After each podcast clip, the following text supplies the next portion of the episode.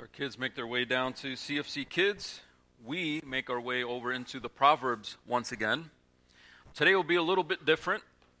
We've been through Proverbs 1 through 9, which is kind of one long lecture from a father to a son. And then chapters 10 through 29 enter a sort of smattering of sayings, of proverbs, maxims, axioms. There's different words you can use for these sort of one or two liners that sh- give you a peek into God's window uh, uh, of wisdom for life. Uh, some of them are clustered into little topics, and some of them are sort of, each one seems like it's about a different topic. It seems miscellaneous um, in those middle chapters, 10 through 29. So some of you have been wondering, are we going to preach through every single proverb? No, we're not going to do that. Uh, when we get to chapters 30 and 31, there'll be one sermon for chapter 30, one sermon for chapter 31, because it goes back into sort of lecture mode, if you will. But these middle chapters, what we're going to do is take four topics, and each Sunday, four Sundays in a row, we'll take one topic and look at various proverbs throughout that miscellaneous bunch from 10 to 29 uh, and we won't look at every proverb on that topic, but several ones to get an idea of God's wisdom on that particular topic. Does that make sense? Okay, now that I got that out of the way, let's pray, and we'll enter today's topic.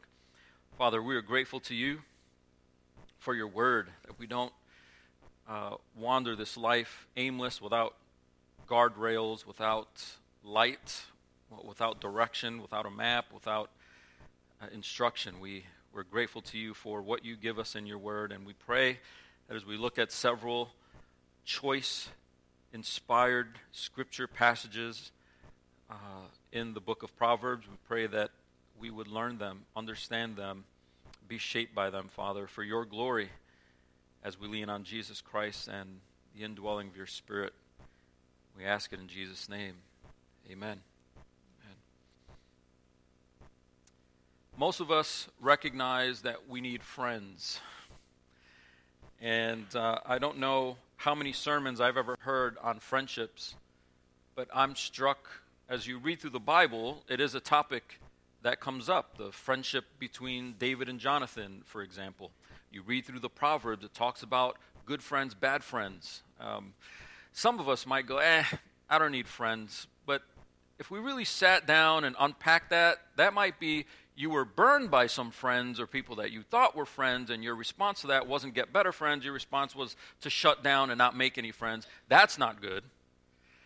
But I probably most of us would recognize no, we need friends. Friends are good to have in your life, um, which is great. But we, we might need some coaching on how to choose friends, how to select friends. Which friends should really be the ones in your life that you would call your companions uh, in this walk, and maybe others that uh, are more acquaintances, but maybe not the friends that you thought you needed in your life. The Proverbs have a lot to say about friendship in this, especially in this uh, middle portion of chapters, but even before that. And as we look at those, we're going to see several proverbs on the topic of French, friends, companions, uh, the company you keep uh, type of topic.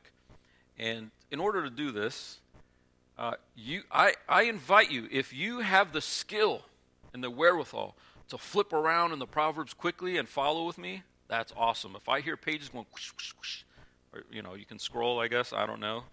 Um, great, that's great. But what we're going to do today is put the verses up on the screen. Uh, and this is not something new we're going to do and we're not going to open our Bibles anymore. This is just to facilitate the fact that we're kind of bouncing around in the Proverbs a little bit.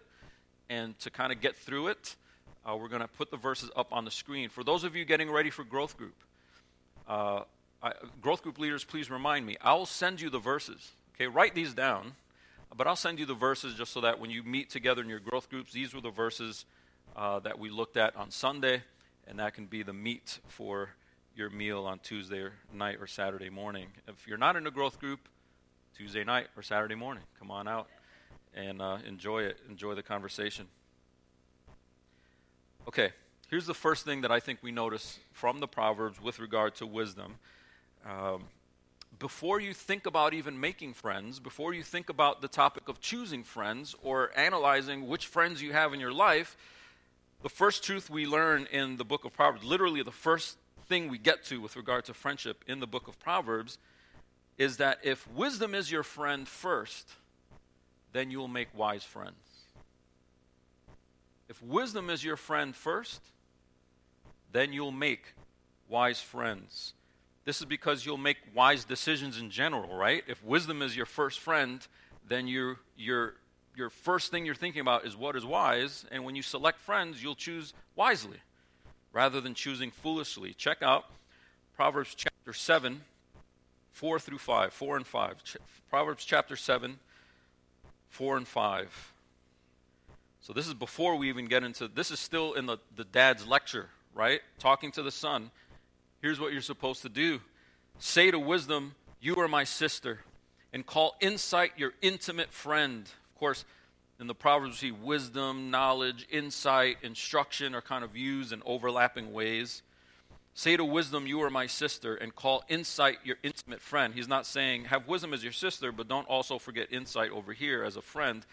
He's using sister, friend, a, a close person to you, uh, wisdom, insight. He's putting those together. You are my sister. Call insight your intimate friend. Why? To keep you from the forbidden women, from the adulteress with her smooth words. You remember, we visited this before several times. Adultery in the Proverbs is not just about literal adultery, although it definitely is about that. But the reason why there's so much attention on adultery is because it's, it's cheating on your covenant God. It's, it's doing something outside of what your covenant God has asked you to do. And when you're unfaithful to Him, uh, while God is faithful to us, He uses marital fidelity as the, as the illustration of that, does He not? And so, what this is basically saying is if you're going to make the right decisions and not commit adultery, either literally or generally by by entering into folly, going into woman folly's house instead of going into uh, Lady Wisdom's house, as we looked at last week. The difference is whether you make wisdom your intimate friend first. And oftentimes that's not the first step we take. If wisdom is your first friend, your first loyalty, then you make decisions from there, and that'll shape the kind of decisions you make. And with regard to the topic of friends, it'll shape the kind of friends you surround yourself with in this life. Now, here I want to remind us that uh, Jesus is our true wisdom because he embodies truth. He is the Logos. Some of us talked about this in growth groups. He's the Word of God. He embodies all of wisdom's benefits, like life and blessing. When the Proverbs say, choose wisdom and you'll have life, right? Instead of death. Well, Jesus said, I am the way, the truth, and the life, right? So Jesus embodies all of that. And because that's true, when the Proverbs tell us, make wisdom your intimate friend first, it would be right of us to think, yeah, that's Jesus. Jesus is my first friend. And then all my other friends uh, that I choose are made in relation to that, Him being the center. Uh, this is not on the screen, and I won't quote it exactly, but I'll summarize John 15, and it's familiar to many of you, but uh, John 15, 13, 14, and 15, if you want to write it down to look at later. But this is familiar to many of you. He tells his disciples, I'm your friend. And the reason why he tells them, I'm your friend, I'm, the, I'm your consummate friend, your ultimate friend, is because I lay my life down for you. That's the kind of friend I am. I lay my life down for you. Then he says, You are my friends. If you lay your life down for me, no. I'm your friend because I lay my life down for you. You're my friends if you do what I tell you to do if you adhere to my instruction or follow my wisdom. So, Jesus makes us friends, He befriends us. Uh, as we sang in that first song, uh, ponder anew what the Almighty can do if with His love He befriend thee, right? That's how He befriended you. That's how He set His love on you. Jesus Christ laid His life down. That's how He brought you into the friendship. Now He's like, you want to maintain this friendship? You want to keep this friendship with me. You want me to be your closest, most intimate friend. Follow my wisdom, follow my instruction, obey my command. You're like, Jesus wasn't that into obedience? Yeah, that's how he charged the disciples in Matthew 28. Going to all the world, baptizing people, and teaching them to obey all that I've commanded you. Of course, He is. That is friendship with God. If someone ever tells you, if you're going to be my friend, you can't give me rules. Well, friendship is based on rules, whether you like it or not. There are, there are standards, there are things that uphold that friendship and things that break the friendship. Jesus saying, obedience, following my wisdom, is what maintains the friendship with me. It's what friendship is with me. Then he says, So I'm your friend because I lay my life down for you. You're my friends because you do what I command you. You follow my wisdom. And then he says, I call you friends rather than servants because a master doesn't tell his servants what he's doing, but I tell you what the Father tells me. In other words, if you're like, I want to follow you and be your friend, but how do I follow your commands? Well, that's why I say friend, because as a friend, I'm not going to keep you guessing as to what I'm up to or what the Father expects. I, I'm giving that to you. So the friendship between us, us and Christ is Him doling out wisdom and us eating it up, right? We follow the wisdom that He gives us as He gives us the wisdom. So Jesus is the first friend in your life. The ultimate friend, the perfect friend, the center. And all other friendships are spokes on th- that hub. Now, in one sense, we're like, yeah, that, that makes a lot of sense. Well, analyze the friendships in your life. Why you chose those friendships. Are any of those friendships pulling you from that center rather than helping you stay centered? Jesus is the first friend. We're going to get to more of that. But I think we, what we need to understand first every decision we make in this life should be based on our friendship with Christ. Every decision. He laid his life down to rescue us, transform us, change us, and now we live in obedience to his commands as he relays us, relays scripture to us. But this doesn't just relate to everything in life, it relates specifically to choosing friends. But we often choose friends the same way we would choose friends if Jesus weren't the center. I'm going to say that again. Those of us who are Christians, often the way we choose friends is no different than the way we would choose friends if Jesus weren't our first friend. We choose them like everybody else chooses them. How do we choose friends oftentimes?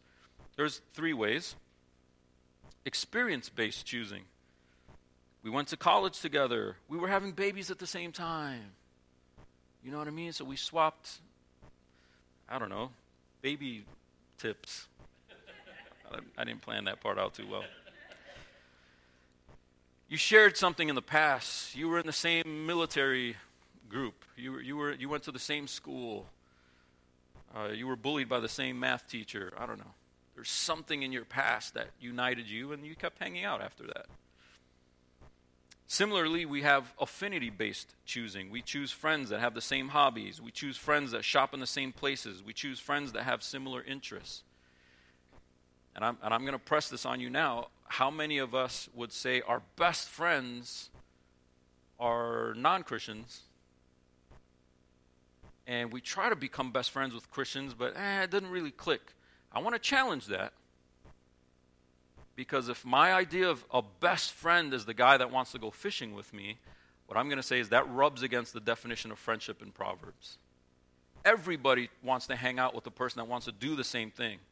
We like the same cars. We like the same hobbies. We like to shop in the same places. We like to wear the same clothing. We love to gossip about politics because we're on the same side of the aisle. Everybody chooses friendships that way. That's not what Proverbs talks about when it comes to wise friendships. We might choose friends based on experience, based on affinity, or just time shared. Another way might just be we spend time together. You work together all week, or you go to the same gym all the time. You live in the same cul de sac. You know, if you moved away, and the friendship kind of dissipates. But there's something that demands you sharing time together. You work together. You do things together. It's a schoolmate. You're on the same football team. Whatever it is, you're, you're sharing something that forces you to have time together. And so it's almost like friend by default. Of this group that I'm forced to be with, I get along with this person the most, and it's almost like a default friendship. We don't think of it that way, but that's kind of what it is. And then when you move away, you're like, oh, are we going to stay in touch? No, probably not. I mean, you might, but not, not if the foundation of the friendship was time spent together. You graduate, you go to another school, you're not at the same school anymore, and you start losing touch. That's normal. And none of those things are sinful. I'm not saying it's sinful.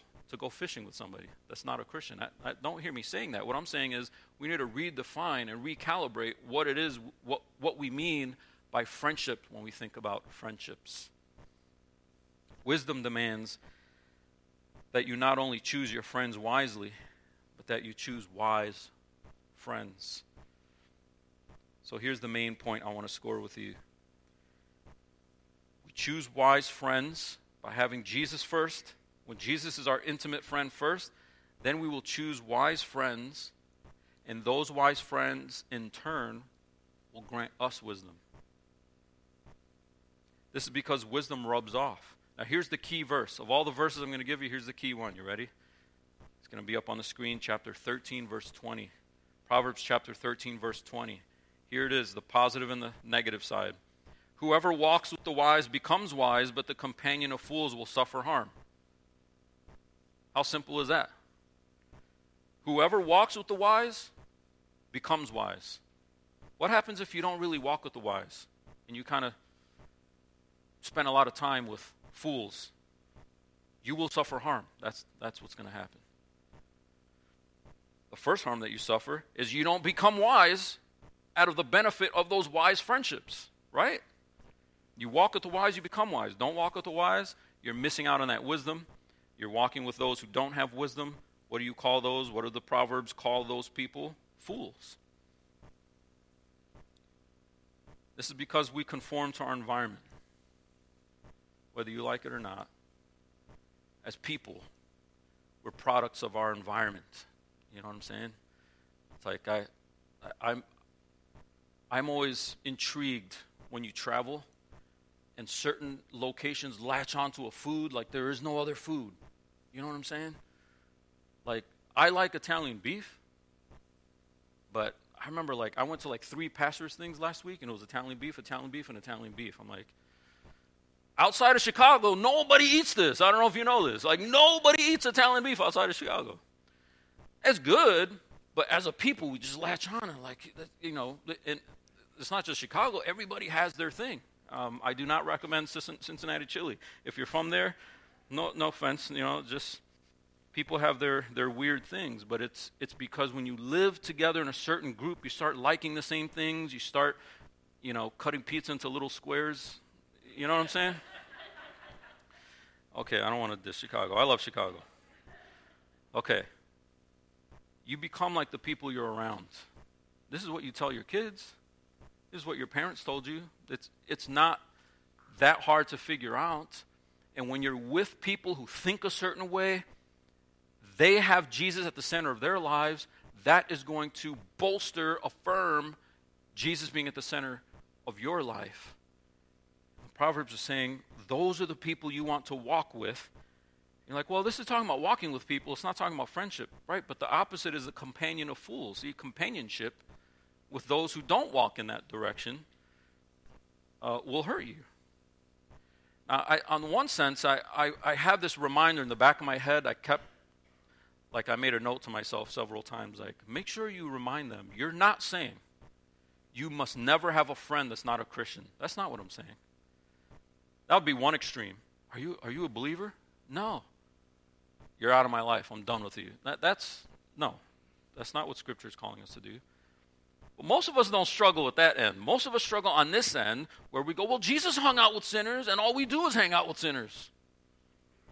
Hang out with sinners. Like, did Jesus really hang out? I think he had intentionality behind every single thing he did. I think he was here on a mission. And I think when he sat with unbelievers, he was the influencer. He didn't walk away from the table like, huh, man, maybe I should chill out a little bit. A little too holy. They left the table going, Whoa, I either hate this guy or I love this guy. One of the two, because he doesn't move. He doesn't move. So if we're going to use the whole Jesus hung out with sinners thing, well, hang out with them the way he did. He was the influencer. But didn't he always, even Jesus himself, retreat back to the 12? And even within the 12, retreated to the three? You, you have close companions for a reason. And Jesus, even in his humanity, leaned into his friendships and he chose friends wisely. You're like, well, one of the 12 he didn't choose wisely. That was intentional to fulfill Scripture, as Acts 1 tells us. Jesus wasn't like, oh, one of I messed up. He knew. So did the disciples, by the way. They're like, this dude is stealing money the whole time. They must have wondered, why is Jesus still keeping this guy around? They were confused until they found out later it was to fulfill Scripture. Whoever walks with the wise becomes wise, but the companion of fools will suffer harm. The reason why you gain wisdom by being around friends and companions that have wisdom is because they benefit you by giving you more wisdom. In this way, they can be better than even a sibling. Chapter 17, verse 17. Proverbs 17, 17. A friend loves at all times, and a brother is born for adversity. There's great irony in having a brother that hates you, but then a, a, friend from church, let's say, is the one that sticks with you in difficult time. But we all know that that's often true. This is because real friendship is not based on affinity, even if that affinity is family.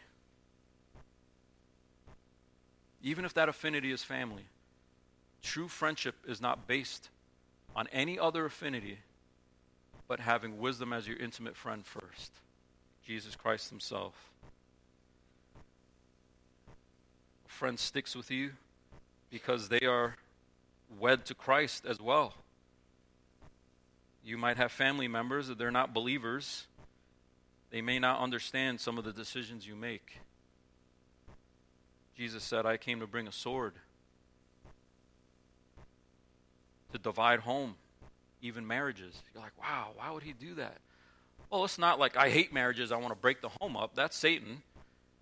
But Jesus understands if he steps into a family and rescues the wife, she's going to start thinking things, behaving a certain way, that the whole family is going to be like, What are you doing?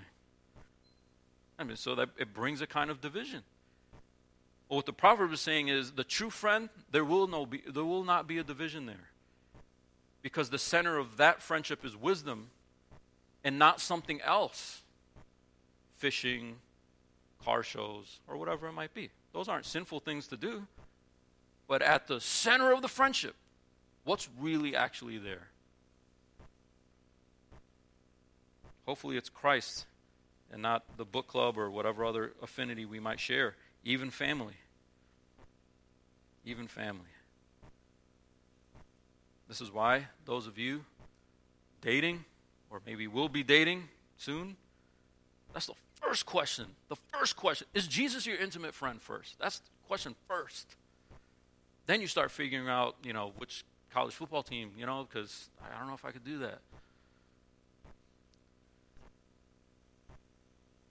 A good friend doesn't just have good wisdom, they give you good wisdom. Isn't that what that? Pro- oh, you walk with the wise, you'll become wise. Why? Because they give it to you, they lend it to you, they offer it to you.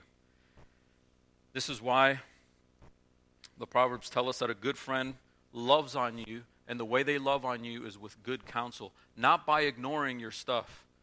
The things that in your life that are wrong, the things in your life that are hurting you, the things in your life that grieve the Holy Spirit of God, a good friend calls you out on that with good counsel doesn't just go, okay, let's go to a movie and ignore it. Proverbs 27, 9 through 10. Proverbs 27, 9 and 10. This is the test of a true friendship. Will they give you counsel? Oil and perfume make the heart glad, and the sweetness of a friend comes from his earnest counsel. Let's not blow past that too quickly. Just the way an expensive oil, an expensive perfume can I don't know, change how you feel. It sets the mood, it makes the heart glad. In that way, this, having a, a friend around, the sweetness of having a friend around, is from their counsel. You will not find anything here, but it's about liking the same things you like. Oh, we both like that. It's they gave you wisdom when you needed wisdom, and that's why that friendship is sweet. See that? Now, we have plenty of books out there, plenty of books out there that will tell you what you need to do with people that call you out on stuff is cancel them. We call them haters. They cramp your style, you know what I mean? Don't, don't be around those negative people. You need positive people that build you up, that help you look in the mirror and affirm yourself.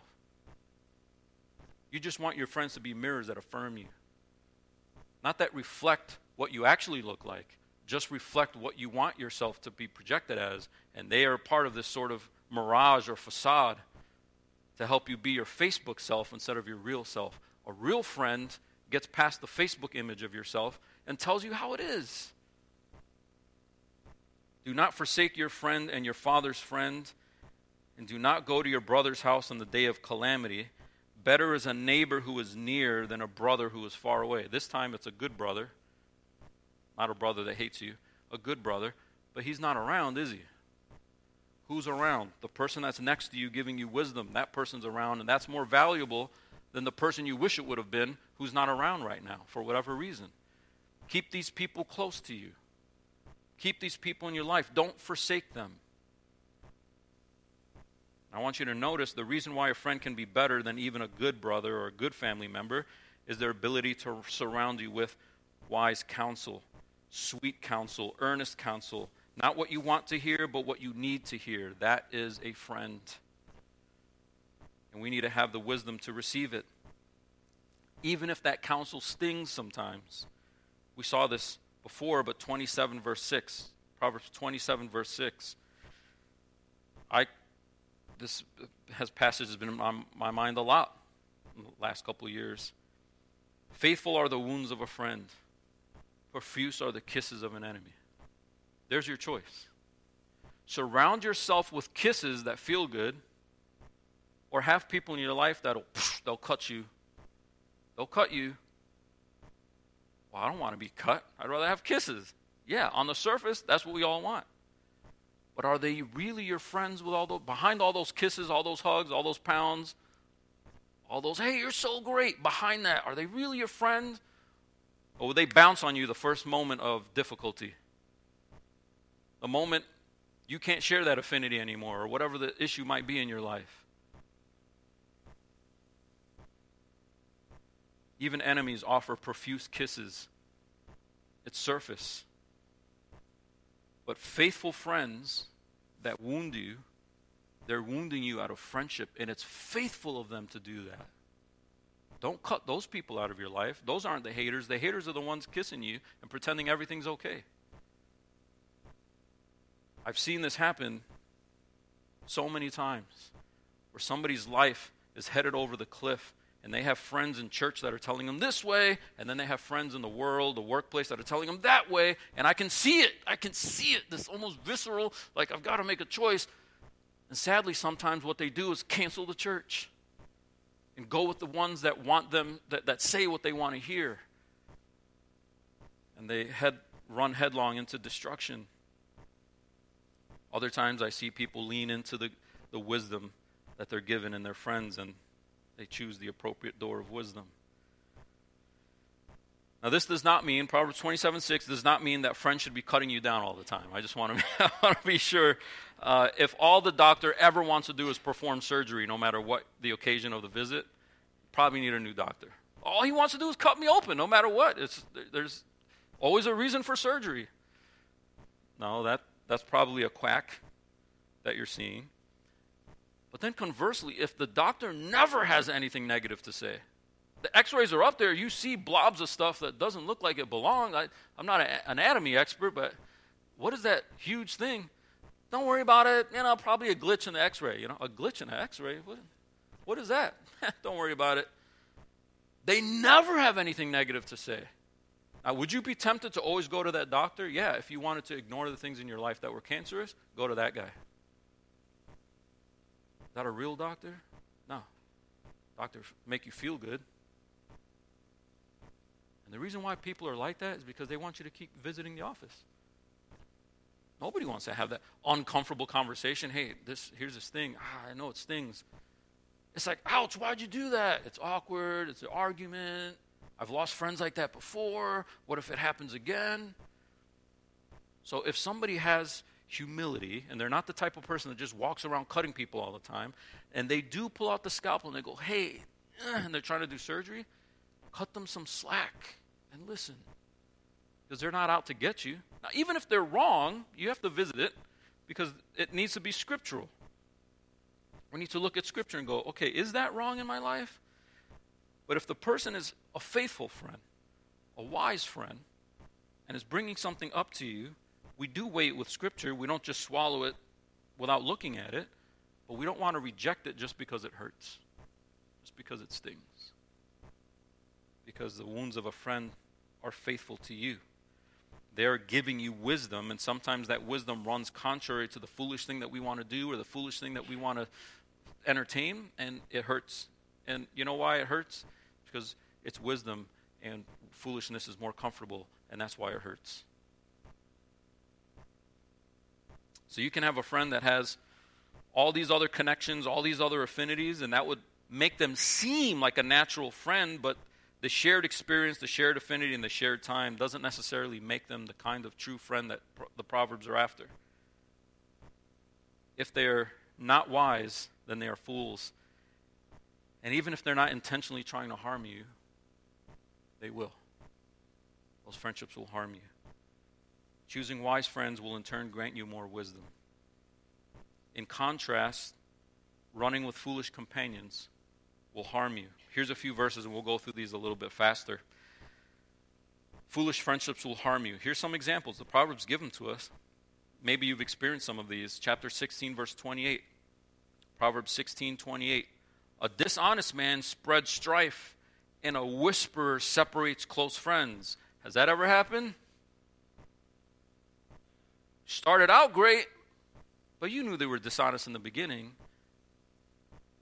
Eventually, something gets out, friends are separated. How do you close that gap with someone who's a fool, with someone who doesn't cherish truth or honesty? You never really know what they're thinking. You only know what they tell you they're thinking. You know what's going on in the inside. Proverbs chapter 22, 24, and 25. Here's someone you don't make a friend with, all right? Make no friendship with a man given to anger, nor go with a wrathful man, lest you learn his ways and entangle yourself in a snare. I know he's really given to violence, he's really given to anger, but you know, once he cools off, he's a great guy.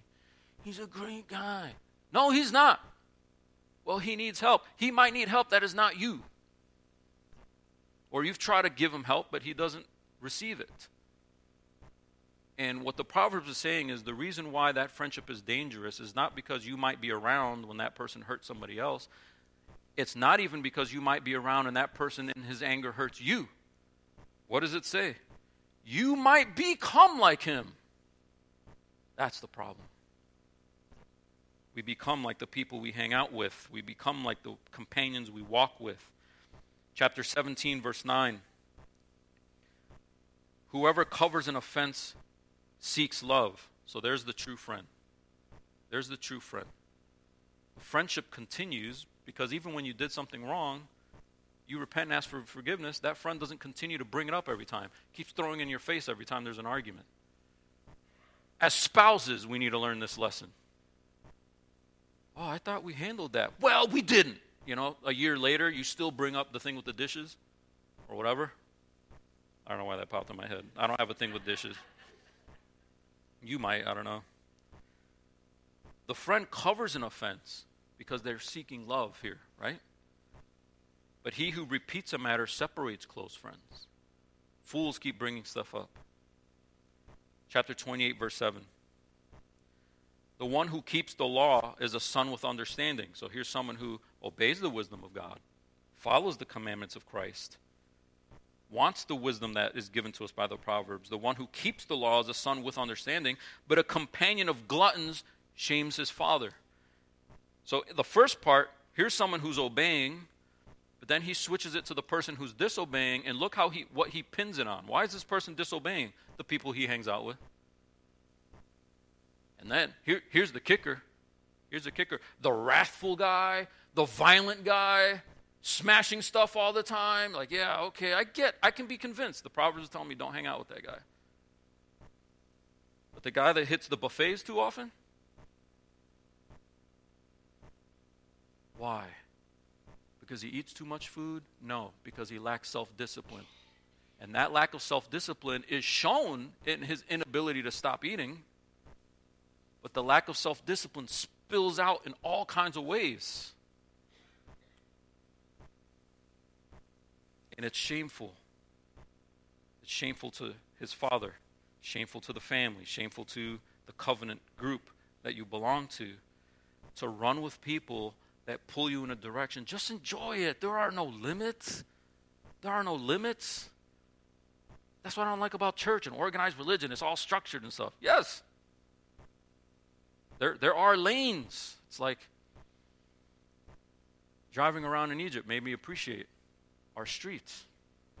There's lights and painted lines in the road. I was thankful that I didn't have to drive over there. There are no lines. It's just honking and you know meandering. They make it work, I, I suppose, but I remember mentioning, well, you would, I guess, um, they don't get into accidents, and somebody told me, oh, they do. And I saw some of them as we were driving by. Oh.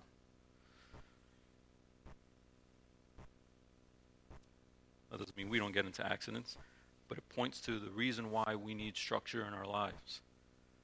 And the base instinct to not want rules and stop signs and lights and things in our in our particular lives that it's shameful to live a life surrounded by companions who don't care what they do and don't care about limits and don't care about self-discipline. They'll call you lame, party pooper, stick in the mud, I don't know what other phrases might be used to communicate to you that you stink. You're annoying to hang out with because we're all doing this stuff and you're over here like, I'll have water. You know, come on, man. You know what I mean? It bothers them that you have rules. And so you'll be tempted to give up, give up those rules to kind of conform a little bit. And that's where it starts. So again, the theme verse, chapter 13, verse 20 Whoever walks with the wise becomes wise, but the companion of fools will suffer harm Choose wise friends. It's a little bit circular because you have enough wisdom to discern wise people, and then you choose them to be your friends. And when you choose those wise people to be your friends, they in turn give you more wisdom on top of what you started with. You had enough wisdom to choose those friends in the first place, but it, it's circular, but it, it's, it keeps leveling up as it goes. A final point I want to make before we go is that rather than waiting for the right friends to come to you, be the wise friend and gain friendships. Rather than waiting around going, huh, who's going to befriend me? Befriend. Befriend people. Be proactive. Chapter 22, verse 11, I think is the only verse I have on this, but chapter 22, verse 11 He who loves purity of heart and whose speech is gracious will have the king as his friend. So, so when you're doling out wisdom and doling out the goodness of God to other people, some people will spurn it, some people might reject it, but you gain friends that way. Even friends that you didn't think you'd have, maybe even someone in a high position somewhere.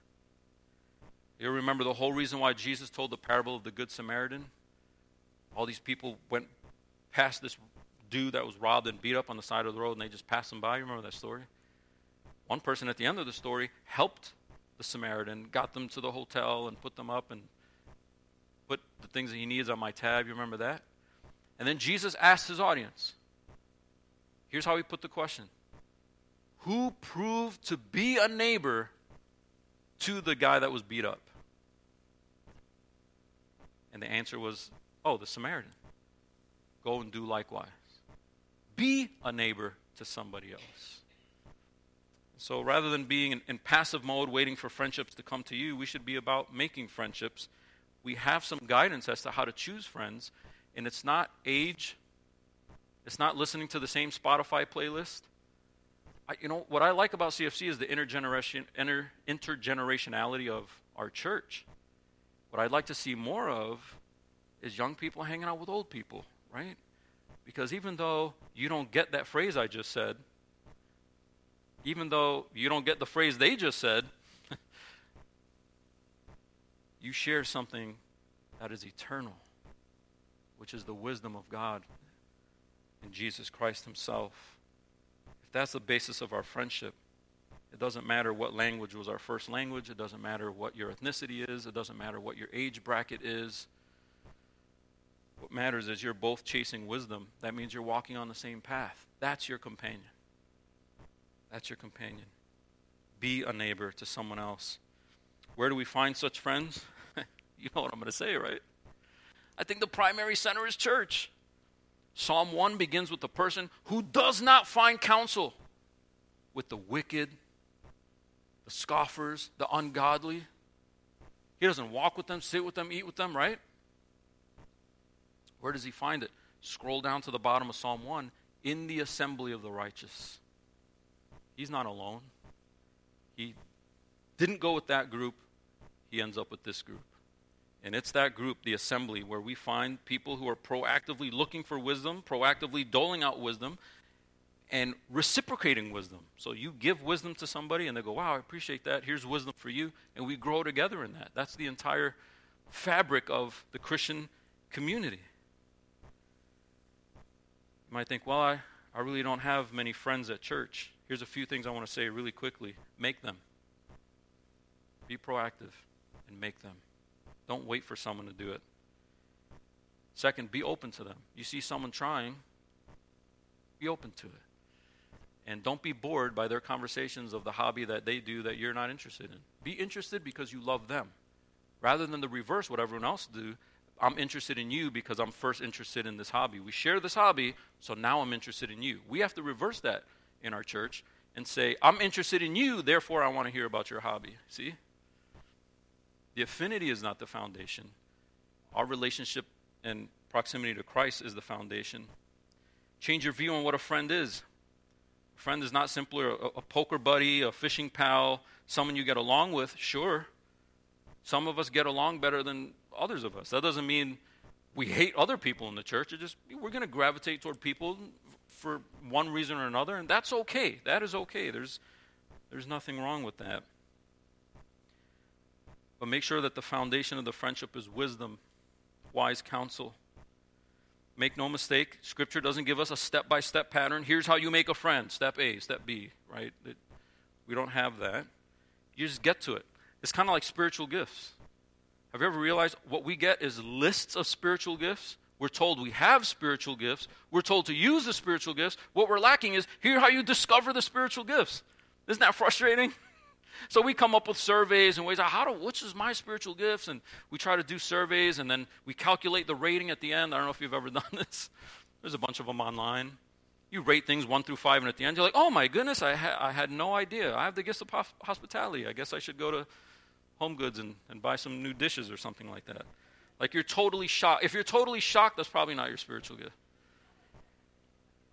But the Bible doesn't really give us formulas, right? Like take this test at the back of Proverbs, there's an appendix. Take that test, and that's how you make friends. It just expects you to go ahead and make them. And it's almost like when Paul is talking about spiritual gifts, he's like, people have different spiritual gifts. And sometimes you have a spiritual gift that you didn't think you had, or you, you, you want someone else's spiritual gift, but, and that's your excuse to kind of check out and not get involved in church. Get over yourself and start serving. Well, how do we do it? Start serving. How do we do it? In love, the most excellent way. Start serving. And I think with friends, it's the same thing. It's like we don't have to scramble to try to figure out step one, step two. It's like it's called overthinking. You know? Join somebody for a meal, have someone over your house. It's a mess. So is theirs. Maybe not as messy as yours, but you know what I'm saying? You have to swallow a, a, a humble pill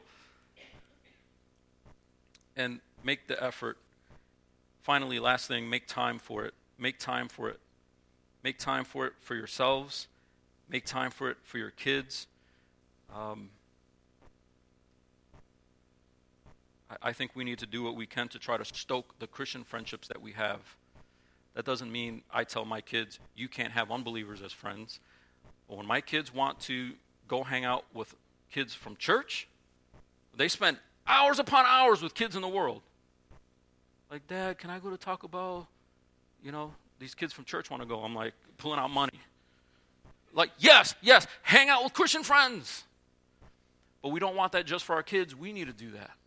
And we need to maybe just open the calendar. And look, can I hang out with somebody here or there? Have somebody over, whatever it might be. But it takes intentional effort. Don't wait for a church event, make an event.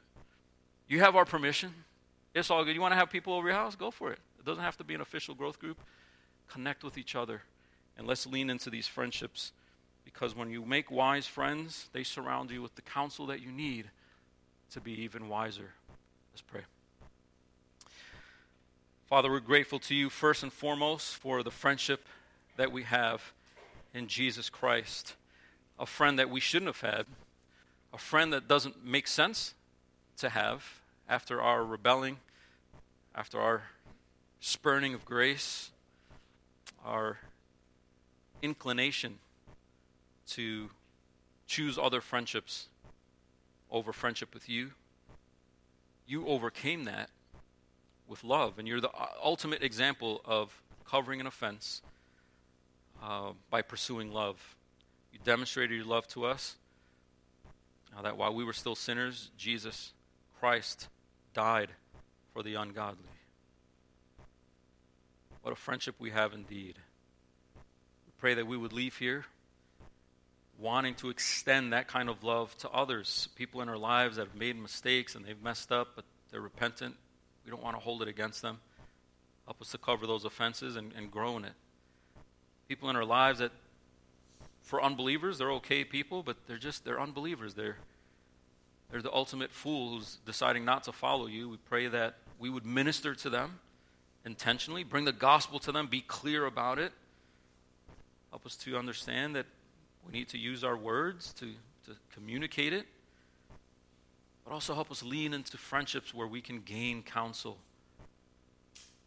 where we can be influenced in the right ways, in good ways. And as we close in this song, we pray that you would give us the grace to live according to the wisdom that you've given us, Father. We pray it in Jesus' name. Amen. Let's stand.